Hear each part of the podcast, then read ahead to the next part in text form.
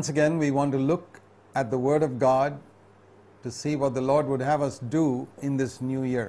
இந்த புது வருஷத்திலே தேவன் நாம் என்ன செய்ய விரும்புகிறார் என்பதை தேவனுடைய வார்த்தையிலிருந்து மீண்டுமாய் நாம் தியானிக்க விரும்புகிறோம் I was thinking particularly about certain things that the New Testament says we must do always. புதிய ஏற்பாட்டிலே சில காரியங்களை எப்பொழுதும் செய்யுங்கள் என்று சொல்லியிருக்கிறதே அதை குறித்து தியானிக்கலாம் என்று நான் விரும்புகிறேன் And uh, always means 24 hours a day, எப்பொழுதும் என்று சொன்னால் ஒரு நாள் இருபத்தி நான்கு மணி நேரமும் 365 days of the year, ஒரு வருஷத்திலே முன்னூற்றி அறுபத்தைந்து நாட்களும் 366 days in a leap year. Leap வருடத்திலே முன்னூற்றி அறுபத்தி ஆறு நாட்களும் So, all the time, there are certain things that the New Testament says we should do. ஆகவே எல்லா நேரங்களிலுமே நாம் ஒன்றை செய்யும்படியாக புதிய ஏற்பாடு சொல்லுகிறது There are a few references to always in the Old Testament, but nobody could keep it.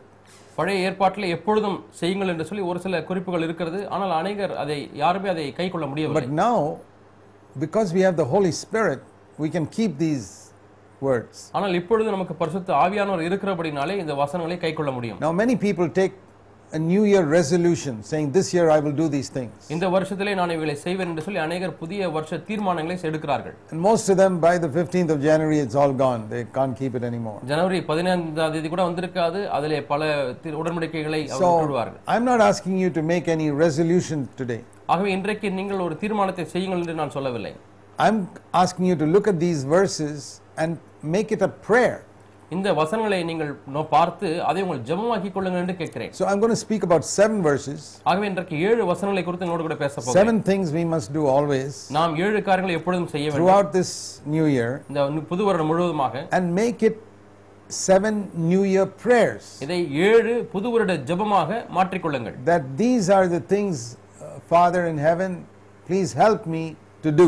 பரலோகத்தில் இருக்க எங்கள் பிதாவே இந்த ஏழு காரியங்களை செய்யும்படியாய் எங்களுக்கு உதவி செய்யும் என்று இருக்கக்கூடிய ஜெபம் So, the first verse I'd like you to look at is Acts chapter 2 and verse 25. அப்போஸ்தலர் நடவடிக்கைகள் இரண்டாம் அதிகாரம் இருபத்தி ஐந்தாம் வசனத்தை நீங்கள் பார்க்க முடியா நான் விரும்புகிறேன் This is a quotation from the Old Testament in Psalm 16. சங்கீதம் பதினாறுல சொல்லப்பட்ட வசனத்தை இங்கே மேற்கோள் காட்டி சொல்லப்பட்டிருக்கிறது There, David says, I have set the Lord before me always. கர்த்தரை எப்பொழுதும் எனக்கு முன்பாக வைத்திருக்கிறேன் என்று தாவீது சொல்லுகிறார் Now, he did not do that himself all the time. எப்பொழுதுமே அவர் தானாக அதை செய்யவில்லை If he had set the Lord before him always, he would not have sinned with Bathsheba. கர்த்தரை எப்பொழுதும் எனக்கு முன்பாக வைத்திருக்கிறேன் என்று சொல்லி அவர் அதுக்கு கீழ்ப்படிந்திருந்தால் பத்சிபாவோடு கூட பாவம் செய்திருக்க There மாட்டார் were many other things he would not have done. இன்னும் பல காரியங்களை அவர் செய்திருக்க மாட்டார் But here we read this is a prophetic reference to the Lord Jesus. இங்கே இயேசு கிறிஸ்துவை குறிக்கக்கூடிய ஒரு தீர்க்கதரிசன குறிப்பாக இருக்கிறது In the first sermon that Peter preached, the gospel on the day of Pentecost, Pentecost நாளிலே பேதுரு பிரசங்கித்த முதல் பிரசங்கத்திலே he quotes this verse இந்த வசனத்தை அவர் சொல்லுகிறார் that this is how Jesus lived on the earth. இப்படித்தான் இயேசு இந்த பூமியிலே வாழ்ந்தார் He set the Father before him always. அவர் பிதாவை எப்பொழுதும் தனக்கு முன்பாகவே வைத்திருந்தார் So that means Jesus was always conscious wherever he went, whatever he did, ஆகவே இயேசு எங்கெல்லாம் போனாரோ எங்க என்னெல்லாம் செய்தாரோ எப்பொழுதுமே அவர் ஒன்றை உணர்ந்திருந்தார் that the Father is here, இங்கே பிதா இருக்கிறார் right in front of me. எனக்கு முன்பாகவே இருக்கிறார் And you know that makes a tremendous difference. அது பெரிய வித்தியாசத்தை உண்டு So பண்ணுகிறது here is a good thing we can pray to God. ஆகவே இங்கே நாம் தேவனை நோக்கி ஜெபிக்கக்கூடிய நல்ல ஜெபம் Number இருக்கிறது. one New Year prayer. புது வருஷத்தின் முதல் ஜெபம் Father, please help me to keep Jesus in front of me always this year. பிதாவே எப்பொழுதும் இந்த வருஷத்திலே இயேசுவை எனக்கு முன்பாகவே வைத்திருக்க எனக்கு உதவி செய்யும் Whenever I'm talking to somebody that in front of me is Jesus, and then I talk to that person in Jesus' presence. எப்பொழுதெல்லாம் நான் ஒரு இடத்துல பேசி கொண்டிருக்கிறேனோ அப்பொழுதெல்லாம் எனக்கு முன்பாக இயேசு இருக்கிறார் இயேசுடைய பிரசன்னத்திலிருந்து நான் ஒரு இடத்துல பேச வேண்டும் Think of what a difference it'll make in your home if you talk to your wife and your husband in the presence of Jesus. இயேசுனுடைய பிரசன்னத்திலேயே நீங்கள் உங்களுடைய கணவரோடும் மனைவியோடும் பேசினால் எவ்வளவு வித்தியாசத்தை உங்கள் குடும்பத்திலே பார்க்கலாம் என்று எண்ணி Even பாருங்கள். if an ordinary believer is sitting in your home, you find a different way you speak to your husband or wife. ஒரு கணவனும் மனைவியும் இருக்கும்பொழுது பக்கத்துல ஒரு சாதாரண சகோதரன் இருந்தாலே நீங்கள் வித்தியாசமாக பேசுவீர்கள் How much more there'll be a difference if Jesus is there. இயேசுவே அங்க இருந்தால் அது எவ்வளவு வித்தியாசமா இருக்கும் Don't you want Jesus to be in your house all the time? இயேசு உங்கள் குடும்பத்தில் எப்பொழுதும் இருக்க முடியாது And விரும்பவில்லையா wherever you go, நீங்கள் எங்கு சென்றாலும் when you talk to people in the bus பஸ்ஸிலே மக்களோடு or பேசும்பொழுது the train, ரயிலிலே where பிரயாணம் so பண்ணும்போது many people are selfish and angry. அநேக மக்கள் தன்னலமுள்ளவர்களாய் கோபப்படுவர்களாய் இருக்கிறார்கள் When you ride the scooter on the roads and people are not following the rules. நீங்கள் உங்களுடைய வைக் வண்டியை ஓட்டிக்கொண்டு போகிறீர்கள் அப்பொழுது அநேகர் விதிகளை பின்பற்றுவார்கள் சாலை Or விதிகளை people are sitting in your office and cracking dirty jokes or gossiping. அலுவலகத்திலே உட்கார்ந்து இருக்கக்கூடிய மக்கள் அவர்கள் புறங்கூறுகிறார்கள் அசுத்தமான ஜோக் அடிக்கிறார்கள் Or when you visit your unconverted relatives. மனம் திரும்பாத சு- உறவினர்கள் வீட்டுக்கு செல்கிறீர்கள் Or when some television program is coming up which Jesus will not watch. அல்லது இயேசு பார்க்க முடிய பார்க்க கூடாத பார்க்க மாட்டாத ஒரு படம் டிவியிலே வருகிறது What a difference it can make in your life if you say, I want to set the Lord before me always this year. கர்த்தரை எப்பொழுதும் இந்த வருஷம் முழுதுமாக எனக்கு முன்பாக வைத்திருக்க விரும்புகிறேன் சொல்லும்போது எவ்வளவு வித்தியாசத்தை உண்டு பண்ணும் 24 hours a day. ஒரு நாளில் இருபத்தி நான்கு மணி I நேரம் want to go to sleep in the Lord's presence. ஆண்டுடைய சமூகத்தில் நான் நித்திரைக்கு செல்ல And விரும்புகிறேன் if you do like this every day, you'll find even your dreams become better. இப்படி நீங்கள் ஒவ்வொரு நாளும் செய்யும் பொழுது உங்களுடைய இரவிலே கனவு காண்கிற கனவுகளும் வித்தியாசமாய் மாறிவிடும் Dirty dreams, fearful dreams will all go. அசுத்தமான கனவுகள் பயமுறுத்தக்கூடிய கனவுகள் எல்லாம் போய்விடும் How? எப்படி Set the Lord in front of you. கர்த்தரை உங்களுக்கு முன்பாக வைத்துக் கொள்ளுங்கள் When you sit in front of a computer, young people, வாலிபர்களே கம்ப்யூட்டருக்கு முன்பாக நீங்கள் உட்காரும் பொழுது set the Lord in front of you. கர்த்தரை உங்களுக்கு முன்பாக வைத்துக் Then கொள்ளுங்கள் you will not go to some of those dirty sites that pollute your mind. உங்களுடைய மனதை கரைப்படுத்தக்கூடிய அசுத்தமான இணையதளத்துக்கு நீங்கள் செல்ல We மாட்டீர்கள் must practice the presence of the Lord all the time. எல்லா நேரங்களிலுமே தேவனுடைய சமூகத்தை நாம் பழக்கி வைக்க கொள்ள வேண்டும் In the beginning, it will be difficult. ஆரம்பத்திலே கடினமா இருக்கலாம் Everything is difficult. எல்லாமே கடினம் If you try to dri- learn driving a car, ஒரு காரை ஓட்ட கற்றுக்கொள்ளும் பொழுது or even கடினமா little இருக்கிறது children driving a cycle, they find it சிறு difficult. பிள்ளைகள் சைக்கிள் ஓட்டுவது கடினமா இருக்கிறது Or learning how to swim, அல்லது நீந்த கற்றுக்கொள்ளும் பொழுது கடினமா இருக்கிறது or learning how to use a computer. அல்லது கம்ப்யூட்டரை பயன்படுத்துவது ஆரம்பத்திலே கடினமா இருக்கிறது Everything is difficult in the beginning. எல்லாமே ஆரம்பத்திலே கடினமாய் தான் இருக்கும் Or learning a new language. அல்லது புதிய பாஷையை கற்றுக்கொள்வது But after some time, it becomes easy. ஆனால் பழக பழக அது எளிதாக மாறுகிறது People learn how to type without even looking at the keyboard, கீபோர்டை பார்க்காமலேயே அவர்கள் டைப் செய்கிறார்கள் or they swim so happily சந்தோஷமாய் நீந்தி நீந்துகிறார்கள் by practice. பழக்கத்தினால் So if we practice, Lord, I want to recognize your presence in front of me all the time. ஆண்டவரே எல்லா நேரங்களிலும் உங்களுடைய பிரசனத்தை எனக்கு முன்பாக நான் உணர்ந்து கொள்ள விரும்புகிறேன் என்று சொல்லி நீங்கள் In பழக்கப்படுத்திக் the, கொண்டால் in the beginning, it will be difficult. ஆரம்பத்திலே But கடினமாக over தான் a period இருக்கும் of time, by the end of the year, you'll find it so much easier. ஆனால் காலங்கள் செல்ல செல்ல இந்த வருஷத்தின் கடையிலே மிகவும் எளிதாக நீங்கள் So உணர்வீர்கள் make this one of the main points of your prayer for this year. ஆகவே இந்த வருஷத்திலே இந்த ஜெபத்தின் முக்கியமான குறிப்பாக இதை வைத்துக் கொள்ளுங்கள் Lord, I want to live in your presence every moment of every day. ஆண்டவரே ஒவ்வொரு நாளிலும் ஒவ்வொரு க்ஷணத்திலேயும் ஆண்டவரே உடைய பிரசன்னத்திலேயே நான் வாழ வேண்டும் என்று ஜெபமாய் வைத்துக் கொள்ளுங்கள் I want to set the Lord before me கர்த்தரை always. கர்த்தரை எப்பொழுதும் எனக்கு முன்பாக வைத்திருக்க And you விரும்புகிறேன் know, when you set the Lord before you always, கர்த்தரை உங்களுக்கு முன்பாக எப்பொழுது வைத்திருக்கும் பொழுது it says He supports you அவர் உங்களுக்கு ஆதரவாக இருப்பார் and your heart is filled with joy உங்களுடைய ச- இருதயம் and your சந்தோஷத்தினாலே நிரம்பும் tongue sings His praises உங்களுடைய நாவு அவருடைய துதிகளை சொல்லும் and everything will go well with you. எல்லாமே செம்மையாக So, you நடக்கும் know, all is mentioned there in Psalm 16, quoted here. இங்கே சங்கீதம் பதினாறுல சொல்லப்பட்ட காரியங்கள் இங்கே சொல்லப்பட்டிருக்கிறது There are many results when we live in the, God, in the Lord's presence. தேவனுடைய சமூகத்திலே வாழும் பொழுது அநேக விளைவுகள் பலன்கள் The ஏற்படும் Bible says, in His presence there is fullness of joy. அவருடைய சமூகத்திலே பரிபூர்ண ஆனந்தம் உண்டு என்று வேதம் We சொல்லுகிறது can't have that if we are not in the Lord's presence. நாம் தேவனுடைய சமூகத்தில் இல்லாவிட்டால் இதை வைத்துக் கொள்ள this is முடியாது the starting point for everything. எல்லாவற்றுக்கும் இதுதான் ஆரம்பம் And remember, the main purpose of the fullness of the Holy Spirit is to bring us into the presence of the Lord all the time. பரிசுத்த ஆவியானுடைய நிறைவினுடைய நோக்கமே நம்ம எப்பொழுதுமே கர்த்தருடைய பிரசனத்தில் To வைத்திருப்பதுதான் bring the Spirit of heaven right down into our heart. நம்முடைய உள்ளத்திலே பரலோகத்தின் ஆவியை கொண்டு வருவது The Holy Spirit comes from heaven. பரிசுத்த ஆவியான பரத்திலிருந்து வருகிறார் He's got the aroma of heaven about him. பரலோகத்தினுடைய நற்கந்தத்தை அவர் கொண்டிருக்கிறார் And when he comes and fills our heart, he brings the aroma of heaven. அவர் வந்து நம்முடைய உள்ளத்தை நிரப்பும் பொழுது பரலோகத்தின் நற்கந்தத்தை கொண்டு As we வருகிறார் live in the Lord's presence, நாம் தேவனுடைய சமூகத்திலே வாழும் பொழுது our lives will become more heavenly. நம்முடைய வாழ்க்கையானது பரலோக வாழ்க்கையாய் மாறும் So that's the first thing. இதுதான் முதல் காரியம் Then, secondly, இரண்டாவதாக I want to turn to Acts 24. அப்போஸ்தலர் நடவடிக்கையில் இருபத்தி நான்காம் அதிகாரம் Here we read a, a statement made by the Apostle Paul. இங்கே அப்போஸ்தலனாகிய பவுல் சொன்ன ஒரு வாசகத்தை நாம் இங்கே பார்க்கிறோம் Now, why do we look at that? ஏன் நாம் இதை பார்க்கிறோம் Because the Apostle Paul said, inspired by the Holy Spirit, பரிசுத்த ஆவியானவரால் ஏவப்பட்டு அப்போஸ்தலனை பவுல் சொல்கிறார் Follow me as I follow Christ. நான் கிறிஸ்துவை பின்பற்றுகிறது போல என்னை பின்பற்றுங்கள் Now, if you and I say that, it may not have so much weight. நீங்களும் நானும் சொன்னால் அதற்கு அவ்வளவு மதிப்பு இருக்காது But when the Holy Spirit has inspired Paul to write that in Scripture, ஆனால் பரிசுத்த ஆவியானவர் பவுலை ஏவி வேதமாக எழுத சொல்லும் பொழுது then that means that our God expects us to look at the life of Paul as an example. பவுலை ஒரு மாதிரியாக நாம் பார்க்க வேண்டும் என்று தேவன் எதிர்பார்க்கிறார் Uh, Jesus said, Follow me. இயேசு என்னை பின்பற்றுங்கள் என்று சொன்னார் Paul said, Follow me as I follow Christ. நான் கிறிஸ்துவை பின்பற்றுவது போல பவுலும் என்னை பின்பற்றுங்கள் என்று He சொன்னார் said that in 1 Corinthians chapter 11, verse 1. அதை ஒன்று குறைந்தர் பதினோராம் அதிகாரம் ஒன்றாம் வசனத்தில் சொல்லுகிறார் And later on, he says in Philippians 3 and verse 17, பிலிப்பியர் மூன்று பதினேழில் பின்னர் சொல்லுகிறார் that follow us who are an example for you. உங்களுக்கு மாதிரிகளாய் இருக்கக்கூடிய எங்களை பின்பற்றுங்கள் என்று Not only சொல்லுகிறார். me, but others like me. நானும் மட்டுமல்ல என்னோடு கூட இருக்கிற மற்றவர்களும் So there are certain things we can look in the life of the Apostle Paul and learn. ஆகவே சில காரியங்களை பவுலுடைய வாழ்க்கையை நாம் பார்த்து கற்றுக்கொள்ள முடியும் Because we know that his life was so effective for God. அவருடைய வாழ்க்கையானது தேவனுக்கு மிகவும் திறமையான ஒரு வாழ்க்கையாக இருந்தது And here's one of those secrets of his life. இங்கே அவருடைய வாழ்க்கையின் ஒரு ரகசியத்தை பார்க்கிறோம் Acts 24 அப்போஸ் and verse 16. பதினாறாம் வசனம் I do my best to keep a clear conscience always before God and before men.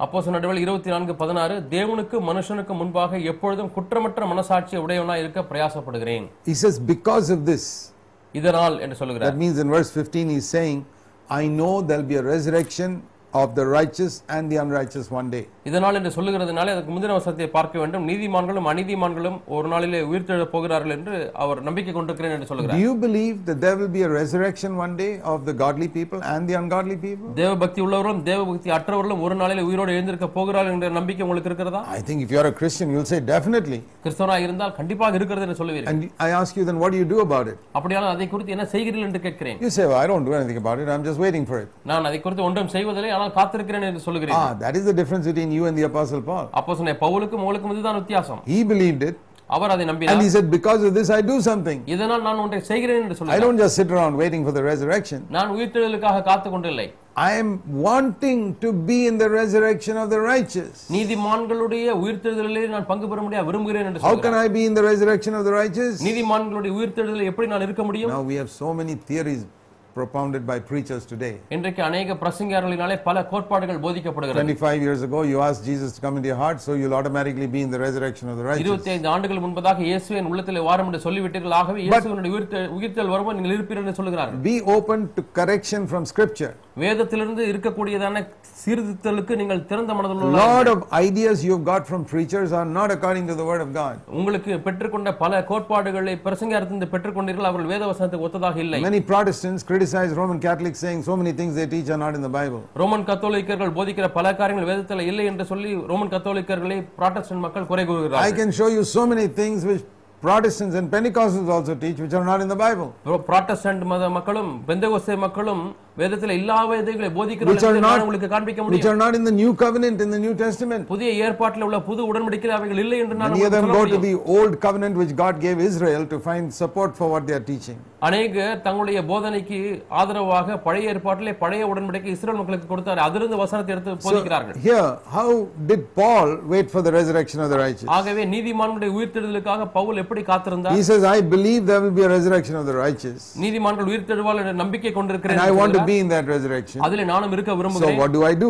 ஆகவே நான் என்ன செய்கிறேன் I do my best to keep my conscience clear. என்னுடைய மனசாட்சியை குற்றமற்றதாய் வைக்கும்படியா என்னால் இயன்ற மட்டும் பிரயாசப்படுகிறேன் And I say, Paul, do you have to do that in order to be in the resurrection of the righteous? பவுலே நீதிமன்ற உயிர்த்தெழுதலை நீ பங்கு பெற முடியா இதை செய்ய வேண்டியிருந்ததா என்று He கேட்கிறேன் says, yes. அவர் ஆமாம் How can I be in that resurrection if I have a bad conscience? எனக்கு கெட்ட மனசாட்சி இருக்கும் பொழுது எப்படி நான் உயிர்த்தெழுதலை பங்கு பெற முடியும் Do you believe that? நீங்கள் நம்புகிறீர்களா Are you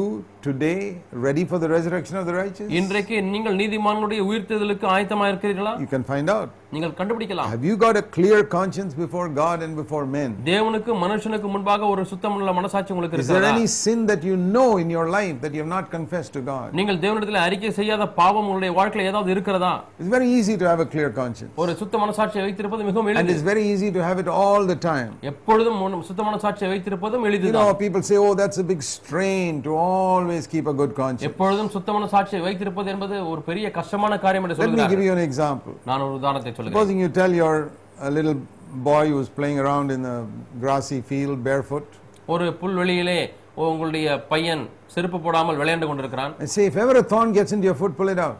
எப்பொழுது முள் குத்தினாலும் அதை உடனே பிடுங்கி விடு என்று சொல்கிறீர் And he says, Mommy, if it gets into my foot five times, அம்மா ஐந்து முறை முள் என் காலிலே குத்தினால் என்ன செய்வது pull it out five times. ஐந்து முறையும் பிடுங்கி விடு Supposing he says, Oh, that is a big burden. All the time I have to keep pulling out the thorn out of my feet. ஐயோ இது பெரிய பாரமா இருக்கிறது வெறுங்காலோட போகும்பொழுது முள் குத்தும் போதெல்லாம் புடுங்கி எடுப்பது வெளியே எடுப்பது பாரமா you இருக்கிறது say, My son, you'll destroy your feet otherwise. இல்லாவிட்டால் மகனே உன்னுடைய பாதங்களை கெடுத்துக் கொள்வாய் Is that a burden to pull out a thorn as soon as it gets into your foot? முள் காலிலே குத்தின உடனே அதை பிடுங்குவது ஒரு பாரமா Do you wait one minute? ஒரு நிமிஷம் You don't even wait one second. ஒரு வினாடி கூட You காத்திருப்பது stop everything and pull it out. எல்லாவற்றையும் நிறுத்தி விட்டு அதை பிடுங்குகிறீர்கள் And after some time, if some other thorn gets in, அதற்கு பிறகு வேறொரு முள் குத்தினால் you stop and pull it out again. உடனே நின்று அந்த முள்ளை பிடுங்குகிறீர்கள் This is the meaning of keep a good conscience. நல்ல மனசாட்சி வைத்திருப்பது என்பது இதுதான் பொருள் You know, as long as we live in the world, இந்த உலகத்திலே நாம் வாழும் பரியந்தமும் cannot avoid falling into some sin. பாவத்திலே விழாமல் தவிர்ப்பது கடினம்தான் We may not fall into conscious, deliberate sin. God will give us grace to overcome that. மனம் மனமறிய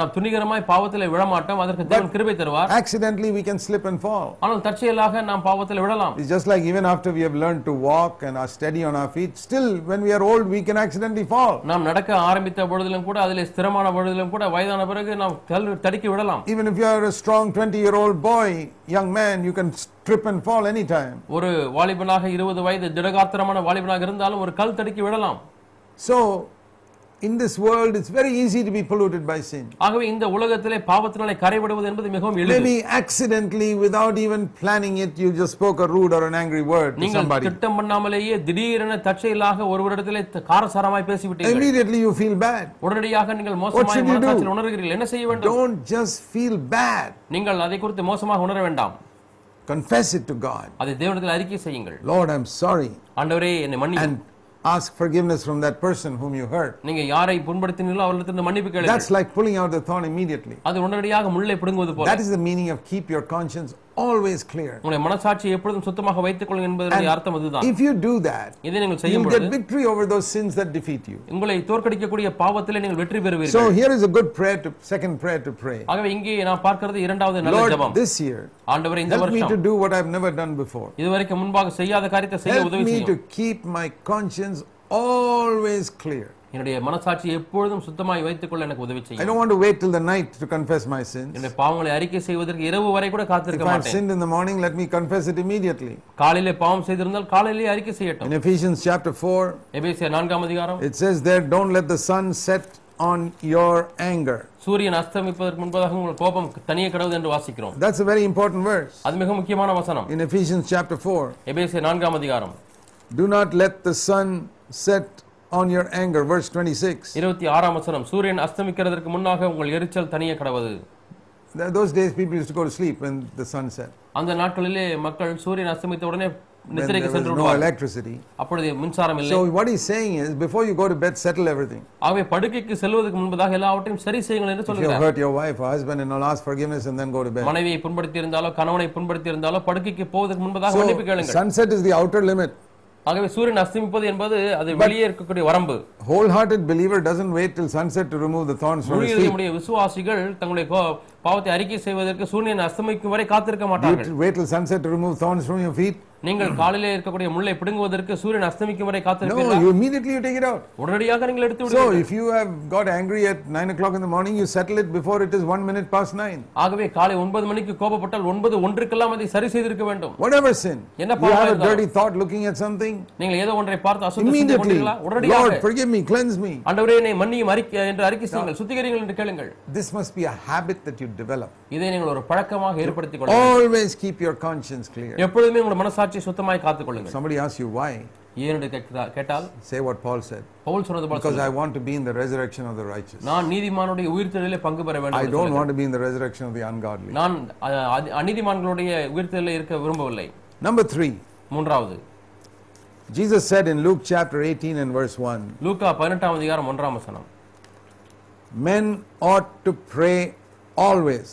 மனுஷர்கள் எப்பொழுதும் ஜெபம் பண்ண வேண்டும் Now, many of you may have read stories of men of God who prayed for two hours or four hours or six hours every day. இரண்டு மணி நேரங்கள் நான்கு மணி நேரங்கள் ஆறு மணி நேரங்கள் எவ்வளவு ஒவ்வொரு நாளும் ஜெபித்த தேவனுடைய பிள்ளையுடைய சரித்திரத்தை படித்திருப்பீர்கள் I also used to read that. நானும் அவைகளை படிக்க tell you my படித்திருக்கிறேன். testimony. என்னுடைய சாட்சி உங்களுக்கு It சொல்லுவேன் always used to discourage me அது எப்பொழுதுமே என்னை அதேரியப்படுத்தும் because I found I couldn't do it. என்னாலே செய்ய முடியவில்லை என்பதை கண்டுபிடித்தேன் And I used to condemn myself.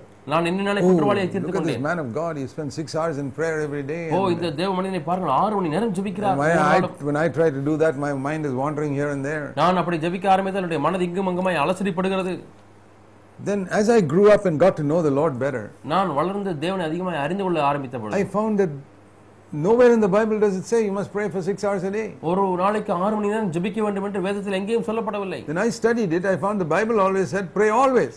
எப்பொழுதும் ஜெபம் பண்ணுங்கள் என்று தான் வேதம் சொல்லுகிறது That means 24 hours a day. அப்படியான ஒரு நாளில் இருபத்தி நான்கு மணி நேரமும் So, that doesn't mean we should not have times of private prayer.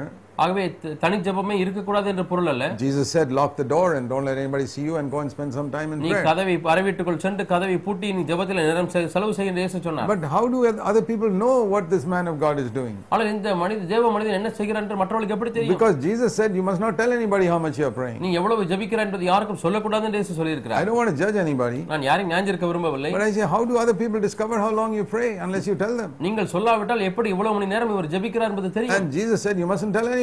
நீங்கள் யாருக்கும் சொல்லக்கூடாது என்று இயேசு சொன்னார் So I say, I, I want to obey Jesus. ஆகவே நான் இயேசுக்கு கீழ்ப்படிய வேண்டும் என்று I'm not சொல்கிறேன் here to judge another man of God, but I want to obey Jesus. நான் மற்ற தேவ மனிதர்கள் ஞாஞ்சிருக்கபடியா இங்கே இல்லை நான் இயேசுக்கு கீழ்ப்படிய வேண்டும் Two things. இரண்டு காரியங்கள் Jesus said, pray always. எப்பொழுதும் ஜெபிங்கள் என்று சொன்னார் secondly, he said, when you pray privately, don't tell anybody about it. அந்தரங்கத்தில் ஜெபிக்கும் பொழுது யாருக்கும் அதை பற்றி சொல்ல வேண்டாம் என்று Those சொன்னார் are the commands I get from Jesus, and that's what I want to obey. இந்த கட்டளை இயேசுவிடத்திலிருந்து பெற்றுக்கொண்டேன் அவைகளுக்கு தான் நான் கீழ்ப்படிய விரும்புகிறேன் I disagree with a lot of things that I find Christians preach, which because I don't find them in the Bible. அநேக கிறிஸ்தவர்கள் பிரசங்கிக்கிறதை என்னால் ஏற்றுக்கொள்ள முடியவில்லை ஏனென்று சொன்னால் அவைகள் வேதத்தில் இல்லை This is not the only thing. இது ஒன்று Many other areas. இன்னும் பல I பகுதிகள் always tell people, "Just show it to me in scripture, I'll do it. நீங்கள் வேதத்திலிருந்து எனக்கு காண்பீங்கள் நான் செய்கிறேன் என்று See, சொல்லுகிறேன் I don't just say this is the Bible and then ignore it.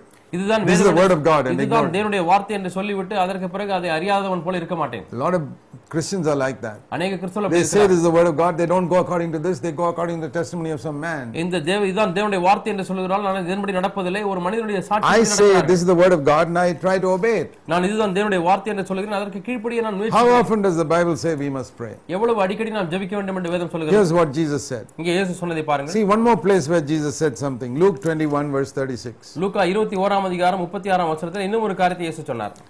He says keep on the alert always and pray. லூக்கா இருபத்தி ஓராம் அதிகாரம் முப்பத்தி ஆறாம் வசனத்தில் அவர் சொல்கிறார் எப்போதும் விழித்திருந்து ஜெபம் பண்ணுங்கள். ஆல்வேஸ் எப்பொழுதும் Always be alert and pray. எப்பொழுதும் ஜெபம் பண்ணி விழித்திருங்கள் Not two hours a day or six hours a day. ஒரு நாளில் இரண்டு மணி நேரம் ஆறு மணி நேரம் அல்ல Whenever Jesus spoke about prayer, he always said, Always. எப்பொழுதெல்லாம் இயேசு ஜெபத்தை குறித்து பேசுகிறார் அப்பொழுதெல்லாம் எப்பொழுதும் என்று சொல்லுகிறார் Now let's see what the Holy Spirit says. பரிசுத்த ஆவியான சொல்லுகிறார் என்று பார்ப்போம் In, you know, the epistles are written by the Holy Spirit. நிருபங்கள் பரிசுத்த ஆவியானவரால் எழுதப்பட்டது That is as good as the words of Jesus because the Holy Spirit is also God. பரிசுத்த ஆவியானவர் தேவனா இருக்கிறபடினால இவைகளும் இயேசு கிறிஸ்துனுடைய வார்த்தைகள் ஒப்பா இருக்கிறது Ephesians 6, verse 18. எபேசியர் ஆறு பதினெட்டு The Holy Spirit says through the Apostle Paul, பரிசுத்த ஆவியானவர் அப்போ அப்போஸ்தலனாகிய பவுல் மூலமாய் சொல்லுகிறார் praying always in the Holy Spirit. பரிசுத்த ஆவிக்குள்ளா எப்பொழுதும் ஜெபம் பண்ணி How often should we pray? எவ்வளவு அடிக்கடி He ஜெபிக்க doesn't வேண்டும் say pray in the Spirit for two hours a day நீங்கள் ஆவியில இரண்டு மணி நேரம் ஜெபிங்கள் என்று or சொல்லவில்லை eight hours a day. அல்லது எட்டு மணி நேரம் ஜெபிங்கள் என்று சொல்லவில்லை always. எப்பொழுதும் ஜெபியுங்கள் And then another place in 1 Thessalonians chapter 5. ஒன்று தெசலோனிக்கர் ஐந்தாம் அதிகாரத்தில் நாம் பார்க்கிறோம் I'm just trying to show you these verses to show how many ideas we have got which are not in the Bible. வேதத்திலே காணப்படாத எத்தனை கருத்துக்களை நாம் பெற்றிருக்கிறோம் என்பதை உங்களுக்கு சொல்லும்படியாக இந்த வசனங்கள் 1 உங்களுக்கு காண்பிக்கிறேன் Thessalonians 5:17. ஒன்று தெசலோனிக்கர் ஐந்தாம் அதிகாரம் Pray பதினேழு without ceasing, always. இடைவிடாமல் ஜெபம் பண்ணுங்கள் எப்பொழுதும் ஜெபம் பண்ணுங்கள் And it says in verse 18, this is the will of God for you. தேவன் இதுவே உங்களை குறித்து தேவனுடைய சித்தமாய் இருக்கிறது என்று பதினெட்டாம் வசனத்தில் வாசிக்கிறோம் How many more verses do you need to know what the Bible says about prayer? ஜெபத்தை குறித்து வேதம் என்ன சொல்லுகிறது என்பதை அறிவதற்கு இன்னும் எத்தனை வசனங்கள் உங்களுக்கு And வேண்டும் let me tell you, there's not a single verse which says you must pray for two minutes or two hours or eight hours. இரண்டு நிமிஷமோ இரண்டு மணி நேரமோ எட்டு மணி நேரமோ ஜெபிங்கள் என்று சொல்லக்கூடிய ஒரு வசனமும் இல்லை You can choose to spend little time in prayer, whether two hours or six hours, or that's up to you. இரண்டு மணி நேரமோ ஆறு மணி நேரமோ நீங்கள் இரண்டு நிமிஷமோ நீங்கள் தெரிவு செய்து நீங்கள் ஜெபிக்கலாம் Or all night, perhaps, like Jesus did once. அல்லது ஒரு முறை இயேசு செய்தது போல நீங்கள் முழு இரவும் கூட ஜெபிக்கலாம் But you cannot make that as a command for people. ஆனால் அதை மக்களுக்கு கட்டளையா நீங்கள் When you மாற்றக்கூடாது exhort other people, you must only say one thing pray always. நீங்கள் மக்களுக்கு புத்தி சொல்லும் பொழுது நீங்கள் எப்பொழுதும் ஜெபிங்கள் என்று தான் சொல்ல வேண்டும் Otherwise, you're making a new law which is not in the New Testament. இல்லாவிட்டால் புதிய ஏற்பாட்டில் காணப்படாத ஒரு பிரமாணத்தை மக்களுக்காக Now we கொடுக்கிறீர்கள் need to understand what does it mean to pray always. இப்பொழுது எப்பொழுதும் ஜெபமனுங்கள் என்றால் என்ன பொருள் என்று விளங்கிக் கொள்ள வேண்டும் it mean we must be on our knees always? எப்பொழுதுமே முழங்காலிலே நிற்பதா No, because Jesus himself was not like that. இல்ல இயேசுவே அப்படி செய்யவில்லை Prayer is an expression of our dependence upon God. ஜெபம் என்பது நாம் தேவனையே சார்ந்திருக்கிறோம் என்பதை சொல்லுவதுதான் Lord, I need your help. ஆண்டவரே உடைய உதவி எனக்கு If I தேவை didn't need his help, I won't pray. அவருடைய உதவி எனக்கு தேவையில்லை என்று சொன்னால் நான் ஜெபிக்க It மாட்டேன் is saying, Lord, I can do nothing without you. ஆண்டவரே உம்மாலே இல்லாமல் என்னால ஒன்றும் செய்ய முடியாது என்று John சொல்லுவதாகும் 15, verse 5. யோவான் பதினைந்தாம் அதிகாரம் Jesus ஐந்தாம் said, வசனம் Without me, you can do nothing. என்னாலே இல்லாமல் உங்களால் ஒன்றும் செய்யக்கூடாது என்று இயேசு சொன்னார் Philippians 4:13. பிலிப்பியர் நான்கு பதிமூன்று With Christ, I can do all things. கிறிஸ்துவினால் எல்லாவற்றையும் செய்ய எனக்கு பலன் உண்டு These two verses, that's why I pray. இந்த இரண்டு வசனங்களாகவே தான் நான் ஜெபிக்கிறேன் I'm praying, saying, Lord, I can do nothing without you. ஆண்டவரே உம்மாலே இல்லாமல் என்னால் ஒன்றும் செய்ய முடியாது என்று சொல்வதனாலே ஜெபிக்கிறேன் And I'm praying, saying, Lord, I can do everything if you give me your power. ஆண்டவரே உம்முடைய வல்லமையை கொடுத்தால் என்னால் என்னால் எல்லாவற்றையும் செய்ய முடியும் என்று சொல்லி ஜெபிக்கிறேன் So prayer is an expression of our dependence upon God. ஆகவே தேவனையே சார்ந்திருக்கிறேன் என்று சொல்லக்கூடிய வெளிப்பாடு தான் ஜெபம் Shall I have that four hours a day? அதை நான் நான்கு மணி நேரம் செய்யட்டுமா No. இல்லை 24 hours. இருபத்தி நான்கு மணி நேரமும் Uh, is there something that you can do 24 hours? இ- இருபத்தி நான்கு மணி நேரம் நீங்கள் செய்கிற Which ஏதாவது you ஒரு are காரியம் doing. இருக்கிறதா இப்போ செய்து கொண்டிருக்கிறீர்களா Breathing. ஆம் மூச்சு விடுதல் Don't you breathe 24 hours a day? நீங்கள் ஒரு நாளிலே இருபத்தி நான்கு மணி நேரமும் சுவாசிப்பதில்லையா You're not always conscious that you're breathing. நீங்கள் மூச்சு விடுகிறீர்கள் என்பதை குறித்து எப்போதுமே நீங்கள் நினைவில் வைத்துக் கொள்வதில்லை Sometimes you may take this little deep breath exercise, you'll be conscious. சில சமயத்திலே நீங்கள் ஆழமாய் மூச்சு விட்டு இழுக்கும் பொழுது நீங்கள் பை உடற்பயிற்சி செய்யும் பொழுது அதை it's, குறித்து நினைவு it's கூறுவீர்கள் automatic. இல்லாவிட்டால் தானாக நடக்கக்கூடிய ஒரு காரியம் So, prayer also must become like that a, a constant dependence on God that is there all the time in you. ஜெபமும் அதே போலத்தான் தேவனே உண்மையே நான் தொடர்ந்து சார்ந்திருக்கிறேன் என்று சொல்லக்கூடிய ஒரு காரியம் It's not just repeating and making a big shopping list and giving it to God. ஒரு கடைக்கு போகக்கூடிய மளிகை பட்டியலை போல போட்டுக்கொண்டு தேவனத்திலே போவதல்ல Lord, give me this, give me this, give me this, give me this. ஆண்டவரே இது எனக்கு தாரும் இது எனக்கு தாரும் இது எனக்கு தாரும் Or make a list of 100 names and rattle it off like a parrot. அல்லது நூறு பெயர்களை எழுதி கொண்டு ஒரு கிளிப்பிள்ளையை போல இந்த இவரை ஆசிரம் இவரை ஆசிரம் இவரை ஆசிரம். இவரை இவரை இவரை இவரை இவர் சொல்வது We must humble ourselves நம்மை நாமே தாழ்த்த வேண்டும் listen, I can have a burden only for certain number of people. ஒரு சில மக்களுக்கு தான் நான் பாரம் கொண்டிருக்க முடியும் I mean, if I'm just rattling off 500 names, நான் ஐநூறு பெயர்களை கிளிப்பிள்ளை போல சொல்லிக் கொண்டிருந்தால் then I can just record it once on a CD or something and play it to God every morning. நான் அதை சீடிலே பதிவு செய்து விட்டு ஒவ்வொரு நாளும் காலையிலே நான் தேவனுக்கு போட்டு காண்பிக்கலாமே That's not prayer. அது ஜெபம் அல்ல Prayer is an expression of dependence on God. ஜெபம் என்பது தேவனையே சார்ந்திருக்கிறேன் என்று Lord, சொல்லக்கூடிய I need காரியம் your help. ஆண்டவரே உம்முடைய உதவி எனக்கு தேவை This person needs your help. இந்த நபர் உம்முடைய This உதவி தேவை person is sick, needs healing. இவருக்கு வியாதியா இருக்கிற சுகம் தேவை We're looking to God to do something.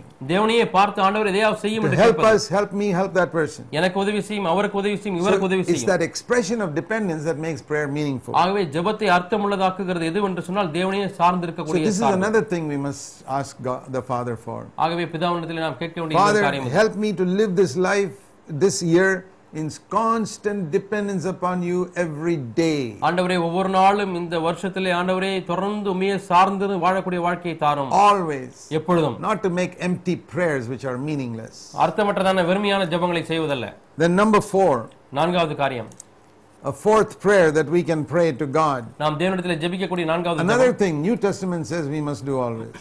புதிய ஏற்பாடு நன்னும் எப்பொழுதும் செய்ய வேண்டும் என்று சொல்லக்கூடிய காரியம் Philippians 4 4. பிலிப்பியர் நான்கு நான்கு Rejoice in the Lord always. கர்த்தருக்குள் எப்பொழுதும் சந்தோஷமாயிருங்கள் read it carefully and slowly. மிகவும் கவனமாய் மெதுவாய் He's வாசி not saying rejoice in your circumstances always.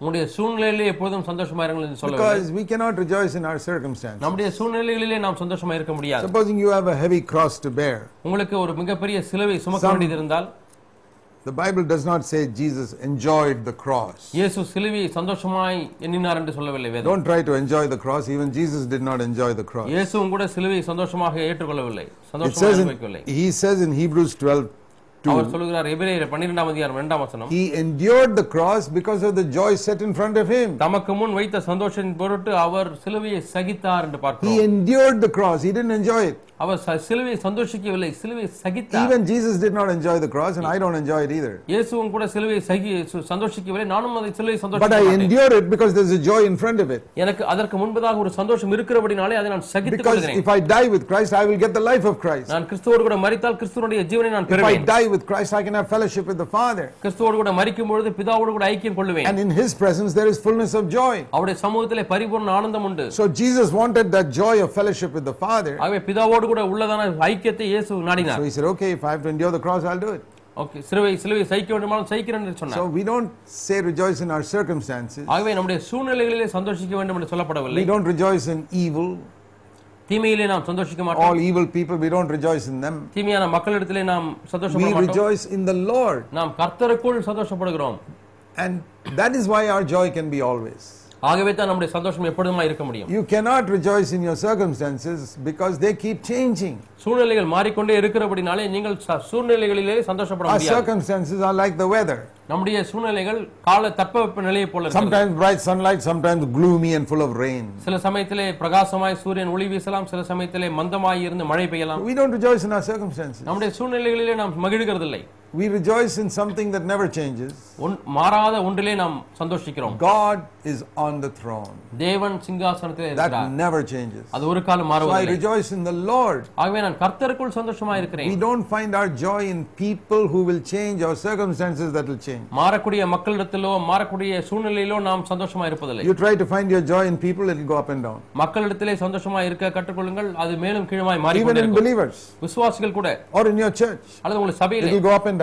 அது மேலும் கீழுமாய் But போகும் if you decide to rejoice in the Lord alone, ஆனால் கர்த்தருக்குள் மட்டுமே சந்தோஷமா இருப்பேன் என்று தீர்மானித்தால் I'm going to find my joy in the Lord. நான் என்னுடைய சந்தோஷத்தை தேவனிடத்திலே கண்டுகொள்ள போகிறேன் I remember some years ago I was traveling in a bus, சில ஆண்டுகளுக்கு முன்பதாக நான் ஒரு பேருந்திலே பிரயாணம் பண்ணி and when I கொண்டிருந்தேன். got down, I found my purse was missing from my pocket. நான் பேருந்தில் கீழே இறங்கின உடனே யாரோ என்னுடைய பர்ஸ் எடுத்து விட்டால் காணவில்லை I was amazed that he could take it out of my pocket so cleverly I didn't even feel it. நான் அதை உணரக்கூடாத அளவுக்கு மிகவும் புத்திசாலித்தனமாக அந்த பர்ஸை பிக் பாக்கெட் எடுத்து விட்டான் So I lost my money. ஆகவே என்னுடைய பணத்தை எழுந்து But I didn't lose my joy ஆனால் என்னுடைய சந்தோஷத்தை இழக்கவில்லை because my joy was not in my purse. என்னுடைய சந்தோஷமானது என்னுடைய மணி பர்ஸ்ல இல்லை My money was in my purse, my joy was in my heart.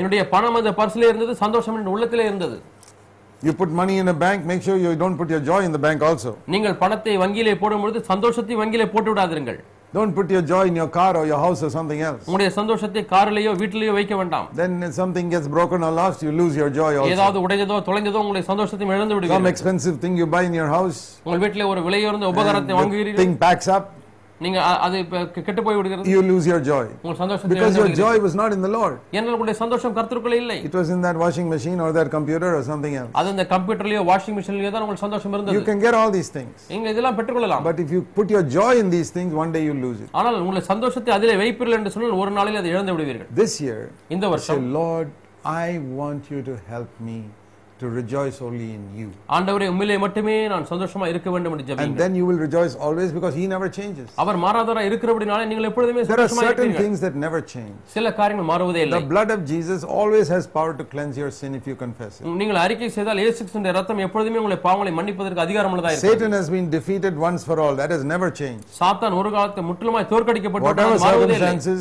என்ன சூழ்நிலை இருந்தாலும் whatever uh, uh, party comes to power in our country, நம்முடைய தேசத்தில் எந்த கட்சி ஆட்சிக்கு வந்தாலும் it doesn't make a difference. God is still on the throne. தேவன் இன்னுமாய் சிங்காசனத்தில் Satan is இருக்கிறார் still being defeated. சாத்தான் இன்னுமாய் Those தோற்கடிக்கப்பட்டவனாய் are some இருக்கிறான் eternal facts. இவைகளெல்லாம் நித்தியத்திற்கேற்ற கூட்டம் Christ is going to come again. கிறிஸ்து மீண்டுமாய் I வரப்போகிறார் am his child. நான் அவருடைய பிள்ளை And he's going to set up his kingdom on the earth. அவர் தம்முடைய ராஜ்யத்தை பூமியிலே ஸ்தாபிக்க போகிறார் So those things never change. ஆகவே இவைகள் மாறுவதில்லை I can find my joy in those things that never, never change. ஒரு காலம் மாறாத இந்த காரியங்களில் என்னுடைய சந்தோஷத்தை And கண்டுகொள்ள not முடியும். only rejoice, சந்தோஷிப்பது it மட்டுமல்ல says in Ephesians 5 எபேசியர் ஐந்தாம் அதிகாரத்திலே and verse 20 இருபதாம் வசனம் that Ephesians 5 is 20, we must always give thanks for everything. எப்பொழுதும் எல்லாவற்றிலும் பிதாவாகிய தேவனை ஸ்தோத்தரிக்க That வேண்டும் is என்று part of வாசிக்கிறோம் this joy. எபேசியர் ஐந்து இருபதிலே இது சந்தோஷத்தின் ஒரு பகுதி always give thanks for everything. எப்பொழுதும் எல்லாவற்றுக்காகவும் கர்த்தரை ஸ்தோத்தரிக்கிறேன் Not because all those things are mm, working in a profitable way for me, in an earthly way. பூமிக்குரிய விதத்தில் இவைகளெல்லாம் லாபகரமாக எனக்கென்று வேலை செய்வதில்லை But Romans 8:28 says they are all working for my good in making me like Jesus. ஆனால் ரோமர் எட்டு இருபத்தெட்டில் இவைகள் எல்லாம் என்னுடைய நன்மைக்காகவே நடக்கிறது என்னை இயேசுவை போல மாற்றுகிறது என்று Maybe you were expecting to marry somebody, it didn't work out. நீங்கள் இன்னாரை திருமணம் செய்ய வேண்டும் என்று எதிர்பார்த்திருக்கிறீர்கள் நடக்கவில்லை Person married somebody else. அந்த நபர் வேறு ஒரு திருமணம் செய்து கொள்கிறார் Don't become gloomy. நீங்கள் அதற்காக துக்கப்பட வேண்டாம் Say, Lord, you are still on the throne. ஆண்டவர் நிருணமாய் You சிங்காசனத்தில் still love இருக்கிறீர் me. நிருணமாய் And நேசிக்கிறீர் you will give me the best in my life. என்னுடைய வாழ்க்கையிலே சிறந்தது எனக்கு தருவீர் Best does not mean you will get a prettier girl. சிறந்தது என்று சொன்னால் எப்பொழுதுமே அழகான பெண் என்று அல்ல You'll get a more godly girl. That's the அதிக meaning. தேவ of better. பக்தியுள்ள ஒரு பெண் உங்களுக்கு கிடைக்கும் அதுதான் அதனுடைய பொருள் You tried for a job, you didn't get it. நீங்கள் ஒரு வேலைக்கு முயற்சி செய்தீர்கள் கிடைக்கவில்லை Don't, don't get discouraged. அதிரியப்பட வேண்டாம் Rejoice in the Lord. He's still on the throne. கர்த்தருக்குள் மகிழ்ச்சியா இருங்கள் அவர் If சிங்காசனத்தில் your life இருக்கிறார். is surrendered to Him, உங்களுடைய வாழ்க்கை அவருக்கென்று அர்ப்பணிக்கப்பட்டதா He'll make இருந்தால் that loss of a job better work for your good. அந்த வேலை கிடைக்காமல் போனதை அது நன்மைக்கு எதுவாக மாற்றி விடுவார் Not that you'll get a job with a better salary, அதை விட அதிகமான சம்பள வேலை கிடைக்கும் என்று maybe அர்த்தம் அல்ல. less salary, அதை விட குறைந்த சம்பளம் but கிடைக்கலாம் one where you can glorify God more. ஆனால் அந்த இடத்துல தேவனை அதிகமாய் மகிமைப்படுத்த முடியும் God is in control. தேவன் Rejoice in the Lord and ask the Lord to, Lord, help me to rejoice in you always. ஆண்டவர் எப்பொழுது முமுக்குள்ளாய் சந்தோஷமா இருக்க உதவி செய்யும் என்று கேளுங்கள் Number five, ஐந்தாவது காரியம் another prayer we must pray. Second Corinthians chapter 4. நாம் ஜெபிக்க வேண்டிய இன்னொரு ஜெபம் என்னவென்றால் இரண்டு Here கொரிந்தியர் again, Paul is an example for us. Pavul மீண்டுமாய் நமக்கு ஒரு மாதிரியா இருக்கிறார் He says, I always bear in my body the dying of Jesus. இயேசு கிறிஸ்துடைய மரணத்தை எப்பொழுதும் என்னுடைய சரீரத்தில் சுமக்கிறேன் என்று சொல்கிறார் What is this dying of Jesus? இந்த இயேசு ம- மரணம் என்றால் என்ன Many Christians know only one dying of Jesus that he hung on the cross on Calvary. அநேக கிறிஸ்தவர்களுக்கு இயேசுடைய ஒரு மரணம் மட்டும் தான் தெரியும் அது கல்வாரி சிலுவையில் அவர் தொங்கினார் மரித்தார் That is only for six hours. அது ஆறு மணி நேரம் மட்டும்தான் But there was another cross that Jesus was carrying every day for 33 years. முப்பத்தி மூன்று ஆண்டுகளாக இயேசு இன்னொரு சிலுவையை சுமந்து கொண்டிருந்தார் He said in Luke 9:23, லூக்கா ஒன்பது இருபத்தி மூன்றுல If சொல்லுகிறார் anyone wants to come after me, என்னை ஒருவன் பின்பற்றி வர விரும்பினார் he is going in front. அவர் முன்னே He செல்கிறார் says, if you want to come after him, நீங்கள் அவருக்கு பின்னாக வர வேண்டுமானால் he- there's only one way to do it. அதை செய்வதற்கு ஒரே ஒரு வழி Deny yourself, உன்னை நீயே வெறுத்து which means he must also be denying himself, அதனுடைய பொருள் அவர் தன்னை வெறுத்து கொண்டிருக்கிறார் and take up your cross every day அனுதினமும் சிலுவையை சுமந்து கொண்டு and follow me. என்னை What பின்பற்று does that mean? அதனுடைய பொருள் That என்ன means Jesus was also taking up his cross every day. அதனுடைய பொருள் என்னவென்றால் இயேசு ஒவ்வொரு நாளும் சிலுவையை சுமந்தார் If he did not do that, how can he tell me to take up the cross every day and follow அவர் அதை him? செய்யவில்லை என்று சொன்னால் என்னை பார்த்து எப்படி நீ அனுதினமும் சிலுவையை சுமந்து கொண்டு வர வேண்டும் என்று சொல்லுகிறார் So there was a cross cross that Jesus carried when he was a boy, ஆகவே இயேசு ஒரு பையனாக இருக்கும் பொழுதே ஒரு சிலுவையை சுமந்தார். a cross where he died to himself, அவர் தனக்கென்று மரித்த ஒரு சிலுவை to his choice, தம்முடைய தெரிவுகளுக்கு to his reputation, தம்முடைய நற்பெயருக்கு to his honor, தம்முடைய to கனத்துக்கு everything that he wanted. அவர் எதெல்லாம் வேண்டும் என்று He எண்ணினார் died to அதற்கு it. அதற்கு மரித்தார் Said, Father, I பிதாவே, want your will. எனக்கு உம்முடைய சத்தம் That தான் is the தேவை cross. அதுதான் சிலுவை See, this is the best way to look at it. இதை நாம் பார்ப்பதற்கு தான் சிறந்த Here வழி is my will, இங்கே என்னுடைய சத்தம் and இருக்கிறது here is God's will clashing with it. இங்கே அதோடு கூட தேவனுடைய சித்தமானது அங்கே மோதுகிறது That's a cross. அது ஒரு சிலுவை I must die to my will and do God's will. நான் என்னுடைய சித்தத்துக்கு மறித்து தேவ சித்தத்தை செய்ய வேண்டும் That is taking up the cross. அதுதான் சிலுவை சுமப்பது And I have to bear this dying always. இந்த இயேசுவினுடைய மரணத்தை எப்பொழுதும் நான் சுமக்க வேண்டும் That means I have so many opportunities in a day to ஒரு நாளிலே- die to myself. ஒரு நாளில் எனக்கென்று மறிக்க முடியாத பல தருணங்கள் ஒரு நாளில் I say, வருகிறது Lord, I want to die to myself all the time. ஆண்டவரை எல்லா நேரங்களிலேயும் நான் எனக்கென்று மறிக்க வேண்டும் Paul did that. பவுல் அதை செய்தார் What is the result? அவருடைய விளைவு என்ன He says, We die so that the life of Jesus may be manifested in our body. எங்களுடைய சரீரத்திலே இயேசு கிறிஸ்துனுடைய ஜீவன் விளங்கும்படிக்கு என்று நான்கு பன்னெண்டை சொல்லுகிறார் Can you think of something more wonderful than this? இதை காட்டிலும் மிக அற்புதமான ஒன்றை நீங்கள் எண்ணி பார்க்க That முடியுமா the life of Jesus will be manifested in my body. இயேசுனுடைய ஜீவன் என்னுடைய சரீரத்தில் விளங்குகிறது That I will look at people the way Jesus looks at people. இயேசு எப்படி ஜனங்களை பார்க்கிறார் அதே போல நானும் பார்க்கிறேன் I can smile at people like Jesus smiles at them. இயேசு அவர்களை பார்த்து எப்படி புன்முறுவல் செய்வார் அதே போல நானும் I can புன்முறுவல் செய்கிறேன் talk to people the way Jesus would talk to people. இயேசு மக்களிடத்தில் எப்படி பேசுவார் அதே போல நானும் பேசுகிறேன் And if you're a preacher like me, that you can preach like Jesus would preach. என்னை போல நீரும் போதகராய் இருப்பீர்கள் என்று சொன்னால் இயேசு கிறிஸ்து எப்படி பிரசங்கிப்பார் அதே போல That if பிரசங்கிப்பது you're a mother, you can be like Jesus towards your children. நீங்கள் ஒரு தாயாக இருந்தால் இயேசு எப்படி பிள்ளை இடத்துல இருந்தால் அதே போல நீங்களும் இருப்பீர்கள் Life of Jesus being manifested in your body. உங்களுடைய சரீரத்தில் இயேசுடைய ஜீவன் விளங்குகிறது It will even make you healthier in your body. அது உங்களுடைய சரீரத்தில் உங்களை ஆரோக்கியமாய் மாற்றும் What is the secret? ரகசியம் என்ன Always die to yourself. எப்பொழுதும் உங்களுக்கு நீங்களே மறியுங்கள் That means the whole day you're saying, Today I'm going to die to myself, my reputation, and everything. இன்றைக்கு நான் எனக்கு என்று மறிக்க போகிறேன் இந்த சுயத்துக்கு மறிக்க போகிறேன் என்னுடைய நற்பெயருக்கு மறிக்க போகிறேன் என்று சொல்லுங்கள் To the strong thing called self in me, எனக்குள்ளாக இருக்கக்கூடிய வலிமையான I சுயம் want to die. நான் மறிக்க வேண்டும் You know, Jesus did it every day. ஒவ்வொரு நாளும் இயேசு செய்தார் As he said, he endured the cross. அவர் சிலுவையை சகித்தார் என்று He didn't enjoy it, he endured it. அந்த சந்தோஷத்தை அஹ், அவர் சிலுவையை சந்தோஷிக்கவில்லை சந்த- சிலுவையை சகித்தார் You know, for, let me take an example. ஒரு உதாரணத்தை உங்களுக்கு சொல்கிறேன் Supposing somebody is very rude to you, யாராவது உங்களிடத்துல காரசாரமா இருக்கிறார் or calls you a bad name, அல்லது உங்களை பார்த்து கெட்ட பெயரை வைத்து or கூப்பிடுகிறார் hurts you in some way. ஏதோ ஒரு விதத்தில் தீமை செய்கிறார் Picture, yourself, picture it like this. நீங்கள் இப்படி கற்பனை செய்து கொள்ளுங்கள் You know, supposing uh, here's a dead body lying here on the ground, இந்த இங்கே தரையிலே ஒரு மரித்த சடலம் கிடக்கிறது and you get angry at that dead body, நீங்கள் அந்த சடலத்தை பார்த்து and கோபப்படுகிறீர்கள் you shout at it and call it a bad name. நீங்கள் அந்த சடலத்தை பார்த்து திட்டி கெட்ட பெயரினாலே கூப்பிடுகிறீர்கள் Is there any change in that person? அந்த நபரில் ஏதாவது மாற்றம் இருக்கிறதா Not at all. இல்லவே இல்லை No, no change even in his expression. அவனுடைய ஒரு வெளிப்பாட்டிலே கூட முக பா- மு- ஜாடையிலே கூட வித்தியாசம் இல்லை That's what I have understood to be death. இதுதான் மரிப்பது என்பதனுடைய அர்த்தம் Lord, I want to be like that. நான் ஆண்டவரை அப்படி இருக்க விரும்புகிறேன் Dead to this world, இந்த உலகத்துக்கு மறித்திருக்க விரும்புகிறேன் very much alive to God. ஆனால் தேவனுக்கென்று ஜீவனோடு இருக்கிறேன் That means I'm not dead to God.